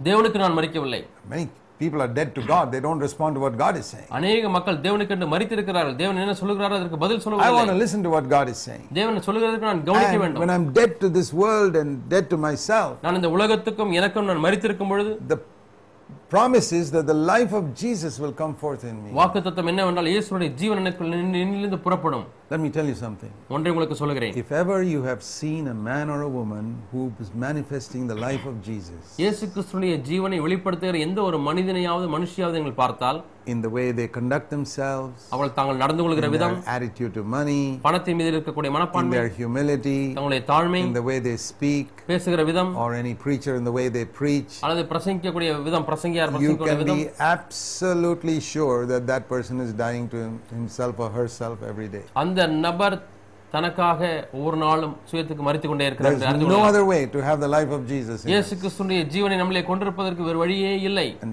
you can have the life of Jesus manifested in, in your home. உங்களுடைய குடும்பத்திலேயும் கூட இயேசுனுடைய ஜீவன் உங்கள் வாழ்க்கையின் மூலமாய் விளங்க முடியும் home is where we have to die to ourselves every day ஒவ்வொரு நாளும் மறிக்கக்கூடிய இடம் ஒன்று இருக்குமானால் அதுதான் நம்முடைய in குடும்பம் relation to other people. மற்ற மக்களோடு கூட உள்ள உறவு சம்பந்தமான So காரியங்கள் let's make this our fifth prayer. ஆகவே இதை நாம் ஐந்தாவது Lord, ஜெபமாக I வைத்துக் கொள்வோம். always want to have the dying of Jesus in ஆண்டவரே. எப்பொழுதுமே என்னுடைய சரீரத்திலே கிறிஸ்துடைய மரணம் இருக்க Please, வேண்டும் I'm making it a prayer. Please help me, Lord. ஆண்டவரே ஒரு ஜெபமாய் உங்களுடைய சமூகத்தில் As சமர்ப்பிக்க I எனக்கு உதவி said, செய்யும் these are not decisions, these are prayers. நான் சொன்னது போல இவைகளெல்லாம் தீர்மானங்கள் அல்ல இவைகளெல்லாம் ஜெபங்கள் I cannot take a decision. I'll break it in a few days. நான் தீர்மானம் எடுக்க முடியாது எடுத்தால் ஒரு சில நாட்களில் உடைத்து விடுவேன் I'm praying, please help me in this area. ஆனால் இந்த பகுதியில் ஆண்டவர் எனக்கு உதவி செய்யும் என்று ஜெபிக்கிறேன் And then number six, ஆறாவது காரியம் this is a very beautiful request. இது மிகவும் அருமையான ஒரு விண்ணப்பம் The Holy Spirit is saying. பரிசுத்த ஆவியான சொல்லுகிறார் I think this is one of the most difficult. இது மிகவும் கடினமான ஒன்றுமாய் இருக்கிறது Colossians 4, கொலோசியர் நான்காம் அதிகாரம் verse 6. ஆறாம் வசனம் Let your speech always be with grace, உங்களுடைய வார்த்தைகள் அல்லது வசனம் எப்பொழுதும் கிருபை புரிந்தினதா இருக்கட்டும் seasoned as it were with salt. உப்பால் சாரமேறினதா இருப்பதாக You know, when you eat some food, in one second on your tongue you can find out if there's salt in it or not. நீங்கள் ஆகாரத்தை சாப்பிடும் பொழுது ஒரு வினாடியிலே அதிலே உப்பு போட்டிருக்கிறார்களா இல்லையா என்பதை கண்டுபிடித்து விட முடியும் It doesn't take long. அது அதிக நேரம் எடுப்பதில்லை And when you listen to somebody, நீங்கள் யாருக்காவது செவி கொடுத்தால் whether in a sermon or in personal conversation, தனிப்பட்ட உரையாடலிலோ அல்லது ஒரு பிரசங்கத்திலேயோ you can immediately find out if there is salt there. அதிலே உப்பு இருக்கிறதா என்று உடனடியாக கண்டுபிடித்து You know, விடலாம் salt makes ordinary food so tasty. உப்பு சாதாரண ஒரு ஆகாரத்தை அவ்வளவு ருசியுள்ளதாக மாற்றுகிறது That's why when we put food into our mouth, if there's no salt, you say, please pass me the salt. ஆகவே தான் நாம் ஆகாரத்தை சாப்பிடும்போது உப்பு இல்லை என்று சொல்ல கொஞ்சம் உப்பு தருகிறீர்களா என்று கேட்கிறோம் So grace is like that. கிருபை அப்படித்தான் இருக்கிறது That our words must have grace, just like food we put salt. நாம் ஆகாரத்திற்கு உப்பு போடுவது போல நம்முடைய வார்த்தைகளுக்கு கிருபை இருக்க வேண்டும் We don't serve people with food without any salt. உப்பு இல்லாமல் மக்களுக்கு நாம் பரிமாறுவதில்லை Even if we serve it like that, we put salt there so they can take as much as they want. அப்படியே நாம் ஆகாரம் பரிமாறினாலும் அந்த இலையில ஒரு மூலையிலே நாம் உப்பை வைக்கிறோம் So our speech must be like that. ஆகவே நம்முடைய பேச்சு அப்படி இருக்க How வேண்டும் often? எவ்வளவு அடிக்கடி இருக்க வேண்டும் Always. எப்பொழுதும் What a prayer to pray. ஜெபிப்பதற்கு என்ன ஒரு நல்ல ஜெபம் Father, பிதாவே I have spoken so badly so many times after being a believer. ஆண்டவரை விசுவாசியான பிறகும் கூட ஆண்டவர் எவ்வளவோ நான் மோசமான விதத்தில் பேசியிருக்கிறேன் Here is my prayer for 2011. இரண்டாயிரத்தி பதினோராம் ஆண்டுக்கு ஆண்டவர் இதோ என்னுடைய ஜெபம் Please help me எனக்கு உதவி செய்யும் ஆண்டவரே. That all my speech, எல்லா பேச்சும் the way I speak to my husband, என்னுடைய கணவனிடத்தில் to விதம் my wife, என்னுடைய மனைவியிடத்தில் to விதம் my neighbor, என்னுடைய பக்கத்து or வீட்டுக்காரத்தில் to my children, என்னுடைய பிள்ளைகளிடத்தில் பேசுகிற or விஷயம். to the maid servant who works in my house, அல்லது என்னுடைய வீட்டிலே வேலை செய்கிற வேலைக்காரிக்கு or to that person who violates the traffic rule on the road. அல்லது சாலை விதிகளை மீறி உள்ளே குறுக்கே வருகிறானே நான் வண்டி ஓட்டும் போது அவனிடத்திலே. He may be angry, அவன் but கோபப்படலாம். let me speak with grace. ஆனால் நான் கிருபியாய் பேசட்டும்.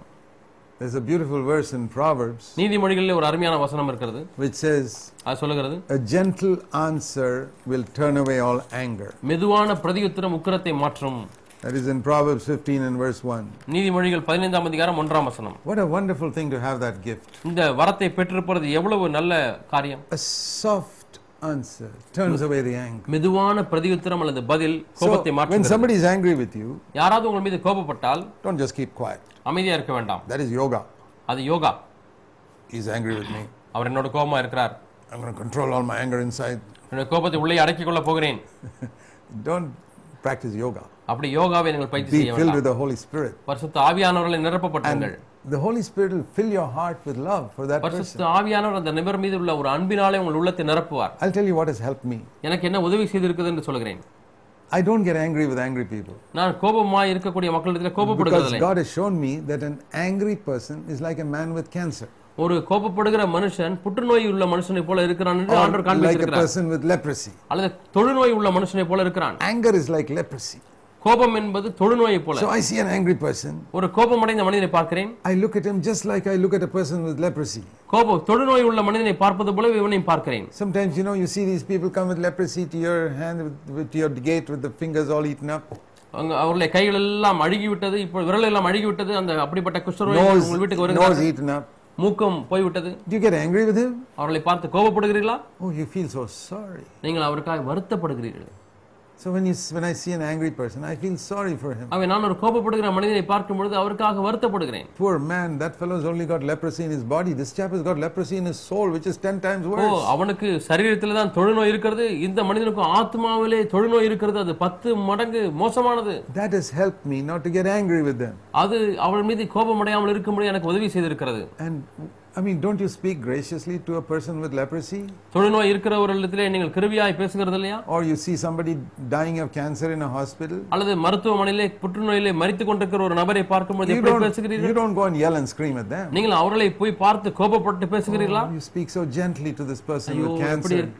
புற்றுநோய் வந்தவர்களை பார்த்து நீங்கள் மெதுவாய் பேசுகிறீர்கள் So when a person is angry with you, ஆகவே உங்கள் மீது ஒரு நபர் கோபப்படும் if you பொழுது see that person as God sees him, தேவன் அவரை பார்க்கிறது போல நீங்கள் பார்த்தால் you will not get angry with. நீங்கள் கோபமடைய மாட்டீர்கள் you will not just keep the anger inside and control your teeth. உங்களுடைய. கோபத்தை பல்லை அடக்கிக் கொண்டு நீங்கள் அடக்கி வைத்திருக்க மாட்டீர்கள் கோபத்தை You will speak a gentle word. நீங்கள் சாந்தமான ஒரு வார்த்தையை Don't பேசுவீர்கள் think that when you control your tongue and keep quiet that you have overcome. நீங்கள் நாவை கட்டுப்படுத்தி அடக்கி வைத்திருந்தால் நீங்கள் ஜெயித்து விட்டீர்கள் என்று எண்ண just வேண்டாம் means you have bottled up the anger inside. அந்த கோபமானது உள்ளே அழுத்தி வைக்கப்பட்டிருக்கிறது You know that you have overcome when you can give a gentle, loving reply to that. ஒரு மெதுவான அன்பான ஒரு பதிலை நீங்கள் அவருக்கு சொல்லும் பொழுது கோபத்தை மேற்கொண்டு விட்டீர்கள் என்று அறிந்து You கொள்ளலாம் know, some people misunderstand victory over sin. சிலர் பாவத்தின் மேல் உள்ள ஜெயத்தை தவறாய் விளங்கிக் கொள்கிறார்கள் They think if um, somebody shouts at me, I keep quiet, I've got victory. யாராவது என்னை பார்த்து சத்தம் போட்டால் நான் அமைதியா இருந்து விட்டால் ஜெயம் பெற்று விட்டேன் என்று எண்ணுகிறார்கள் It இல்லை may be you're practicing yoga then. ஒருவேளை நீங்கள் யோகாவை பயிற்சி செய்யலாம் You know you have victory when you can speak a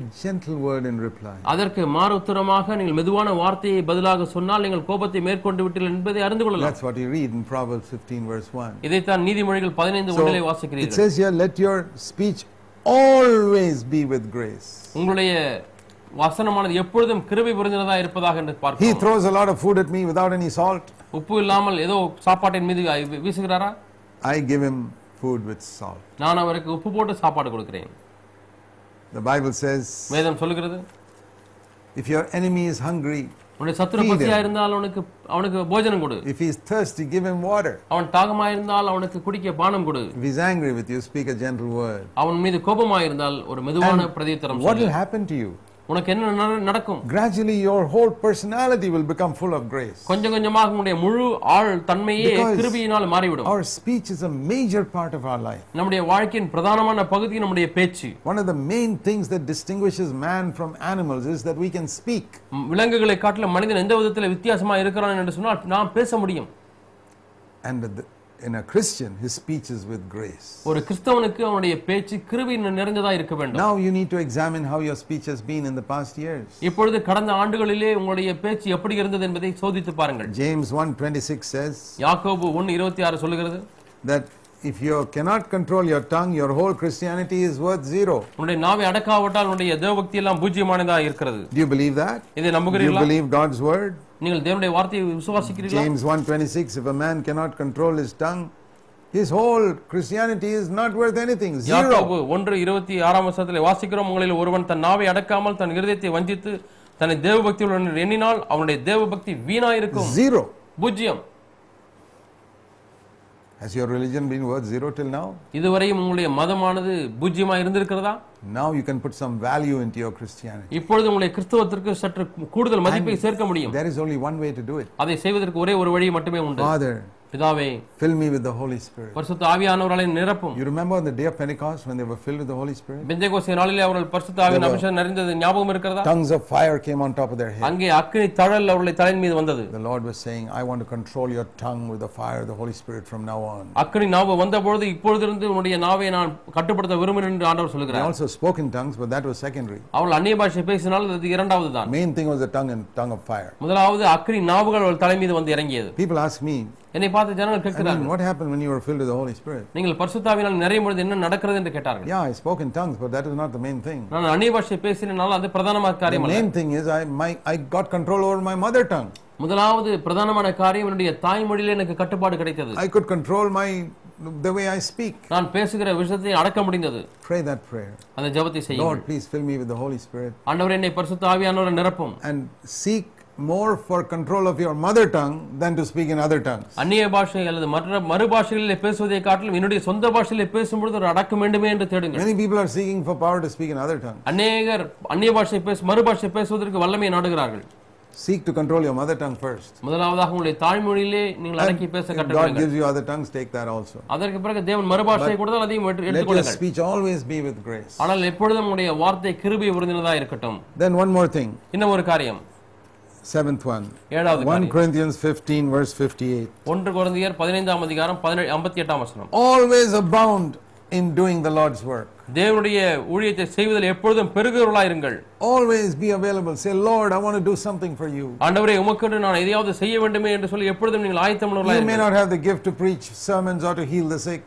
வியாதியஸ்களை குணமாக்கக்கூடிய வரமோ பிரசங்கிக்கக்கூடிய வரமோ இல்லாமல் இருக்கலாம் Okay, maybe you can only speak one word to somebody who comes to your house. உங்களுடைய வீட்டிற்கு வருகிற இடத்துல ஏதாவது ஒரு வார்த்தையை உங்களால பேச Some முடியும் word about Jesus. இயேசுவை குறித்து ஏதாவது ஒரு வார்த்தை Maybe somebody who comes to your house to sell something. ஏதோ உங்களுடைய வீட்டிற்கு ஒரு விற்கும்படியாக வரக்கூடிய ஒரு வியாபாரி வருகிறார் so many salespeople who go around like that. இது போல எத்தனையோ வியாபாரிகள் பல இடங்களுக்கு போகிறார்கள் say, I- I'm sorry, I don't need that thing. So, என்னை மன்னித்துக் கொள்ளுங்கள் இந்த பொருள் எனக்கு வேண்டாம் so please excuse me. என்னை தயவு செய்து மன்னித்துக் கொள்ளுங்கள் But here's a little tract I can give you. ஆனால் உங்களுக்கு ஏதோ துண்டு பிரதியை நான் கொடுக்க முடியும் Or somebody comes to your house. அல்லது யாராவது உங்கள் வீட்டுக்கு வந்தா I remember one man, ஒரு மனிதன் எனக்கு ஞாபகம் he வருகிறது got a wrong, somebody called, it was a wrong number. யாரோ ஒரு அழைத்தார் அது தவறான எண் He picked, he picked up the phone, it was a wrong number. அவர் அந்த போனை எடுத்து யாரோ கூப்பிடல் என்று பார்த்தால் ஆனால் ராங் நம்பர் என்று சொல்லிவிட்டார் So he put the phone down. அவை அந்த போனை Again the phone rang, மீண்டுமா இந்த போன் he அடித்தது picked it up, அதை எடுத்தார் same person. அதே நபர் He said, this is a wrong number, but you called me twice. இது ஒரு தவறான அஹ், நம்பர் ஆனாலும் நீங்கள் இரண்டு முறை என்னை அழைத்து விட்டீர்கள் So maybe I have to say something to you. ஆகவே நான் ஏதோ உங்களுக்கு சொல்ல வேண்டியிருக்கிறது Then he gave him the gospel. அந்த அதற்கு பிறகு சுவிசேஷத்தை சொன்னாராம் Jesus died for our sins. இயேசு நம்முடைய பாவங்களுக்காக மரித்தார் See, there's something anybody can do. ஆகவே யார் வேண்டுமானாலும் சில காரியங்களை செய்யலாம் Always available for the Lord's work. எப்பொழுதுமே தேவனுடைய கிரியைக்காக ஊழியத்திற்காக தயாராக God இருப்பது will give us different ideas as to how to do it. எப்படி அதை செய்வது என்பதற்கு தேவன் பல கருத்துக்களை நமக்கு In தரலாம் your church, உங்களுடைய சபையிலே maybe small things. சிறு சிறு காரியங்களா இருக்கலாம் Maybe starting with just cleaning the floor ஒருவேளை தரை சுத்தம் பண்ணுகிற வேலையை or ஆரம்பிக்கலாம் cleaning the toilets in your church building. அல்லது உங்களுடைய சபை கட்டடத்தில் இருக்கக்கூடிய கழிவறை சுத்தம் செய்யலாம் Praying for people. அல்லது ஜனங்களுக்காக ஜெபிக்கலாம் Always say, Lord, I want to do something for you. ஆண்டவர் உமக்கென்று நான் ஏதாவது ஒரு கிரியை செய்ய வேண்டும் என்று சொல்லுங்கள் So let's review these seven things we are going to pray this year. ஆகவே இந்த வருஷம் நாம் ஜெபிக்கக்கூடிய ஜெபத்தை நாம் மீண்டுமாய் அஹ், கண்ணோக்கி பார்ப்போம் Lord, first of all, முதலாவதாக I want to set you before me always. I want to pray that you'll help me ஆண்டவரை எப்பொழுதும் உண்மை எனக்கு முன்பாக வைத்துக் கொள்ள போகிறேன் ஆண்டவர் எனக்கு உதவி செய்வர் என்று ஜெபிக்கிறேன் all the time. எல்லா நேரங்களிலும் Secondly, இரண்டாவதாக please help me to keep my conscience always clear, not only before you, but before all men also. ஆண்டவரை உமக்கு முன்பாக மட்டுமல்ல எல்லா மனுஷருக்கு முன்பாகவும் என்னுடைய சுத்தமான மனசாட்சியை காத்துக்கொள்ள உதவி செய்யும் And third, Lord, please help me to depend upon you always for everything in prayer. மூன்றாவது ஆண்டவரே எல்லாவற்றிற்காகவும் எப்பொழுதுமே ஜெபத்தில் உம்மை சார்ந்திருக்கும்படி எனக்கு கற்றுத்தார் Small things, big things, I can take it to you. சிறு காரியமானாலும் பெரு காரியமானாலும் உம்மிடத்திலே நான் கொண்டு வரட்டும் ஆண்டவரே And number four, please help me, Lord, to rejoice always. நான்காவது காரியம் ஆண்டவர் எப்பொழுதும் சந்தோஷமா இருக்க உதவி செய்யும் Even when I can't understand Something. சில காரியங்களை விளங்கிக் கொள்ள முடியாவிட்டாலும் And fifthly, Lord, please help me to always die to myself. every ஐந்தாவதாக. ஆண்டவர் எப்பொழுதுமே நான் எனக்கென்று மறிக்க உதவி செய்யும் Number six, ஆறாவது please help me, Lord, in my speech, especially to always speak with grace this year. ஆண்டவரே என்னுடைய பேச்சில் எனக்கு உதவி செய்யும் இந்த வருஷத்தில் எப்பொழுதும் கிருபை பொருந்தினவனா நான் பேசட்டும் ஆண்டவரே And number seven, ஏழாவது Lord, don't make me lazy this year. ஆண்டவரே இந்த வருஷம் என்னை சோம்பேறியாய் வைத்து விட Help me வேண்டாம் to always abound in the work of the Lord. கர்த்தருடைய கிரியையில எப்பொழுதும் நான் பெருகுகிறவனா இருக்கட்டும் ஆண்டவரே Because Jesus is coming soon. ஏனென்றால் இயேசு சீக்கிரம் வருகிறார் Life is short. வாழ்க்கை குறுகியதா இருக்கிறது None of us can say how long we will live. நம்மில யாருமே எவ்வளவு ஆண்டுகள் வாழ்வோம் என்று சொல்ல முடியாது And so we must make the most of the time.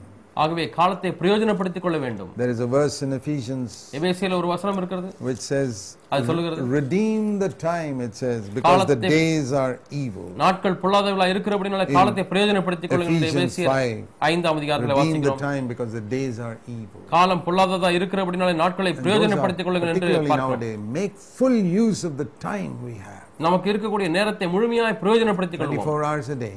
ஒரு நாளில் இருபத்தி நான்கு மணி நேரங்கள் எப்பொழுதும் abounding in the Lord's word. கர்த்தருடைய கிரியில எப்பொழுதும் பெருகிறவர்களா இருப்போம் Always available. எப்பொழுதும் தேவனுக்கு என்று ஆயத்தமா இருப்போம் So shall we now bow our heads in prayer? நாம் இப்பொழுது நம்முடைய தலைகளை ஜெபத்திலே வணங்குவோமா As you bow your heads in prayer, உங்களை ஜெபத்தை தலையில வணங்கும் I பொழுது want உங்கள் you தலைகளை to think ஜெபத்திலே of வணங்கும் these பொழுது things and ask the Lord to remind you of these seven things throughout this year. இந்த ஏழு காரியங்களை நீங்கள் எண்ணி பாருங்கள் ஆண்டவரே இந்த வருஷம் முழுவதுமா இந்த ஏழு காரியங்களை எனக்கு நினைப்பூட்டும் என்று கேளுங்கள் to help you to walk in the ways of the Lord throughout this year. இந்த வருஷம் முழுவதுமாய் தேவனுடைய வழிகளில் நடப்பதற்கு தேவன் உதவி செய்யும்படியாக கேளுங்கள் Heavenly Father, பரலோக பிதாவே I pray that what we have heard today will sink deep in everyone's heart. ஆண்டவரே இன்று நாங்கள் கேட்ட காரியங்கள் எல்லாருடைய உள்ளத்திலேயே முழுகும்படியாக நாங்கள் ஜெபிக்கிறோம் And பதியும்படியாக help ஜெபிக்கிறோம் us to live in a way that pleases you உண்மை பிரியப்படுத்தும்படியாக நாங்கள் வாழ எங்களுக்கு 24 உதவி hours a day, செய்யும். ஒரு நாளில் இருபத்தி நான்கு மணி நேரமும் seven days a week. வாரத்தில் ஏழு நாட்களும் Help each one who hears. ஆண்டவரே இதை கேட்கிற ஒவ்வொருவரையும் நீங்கள் உதவி In செய்வீர்கள் Jesus' name, இயேசு நாமத்தில் பிதாவே Amen. ஆமென்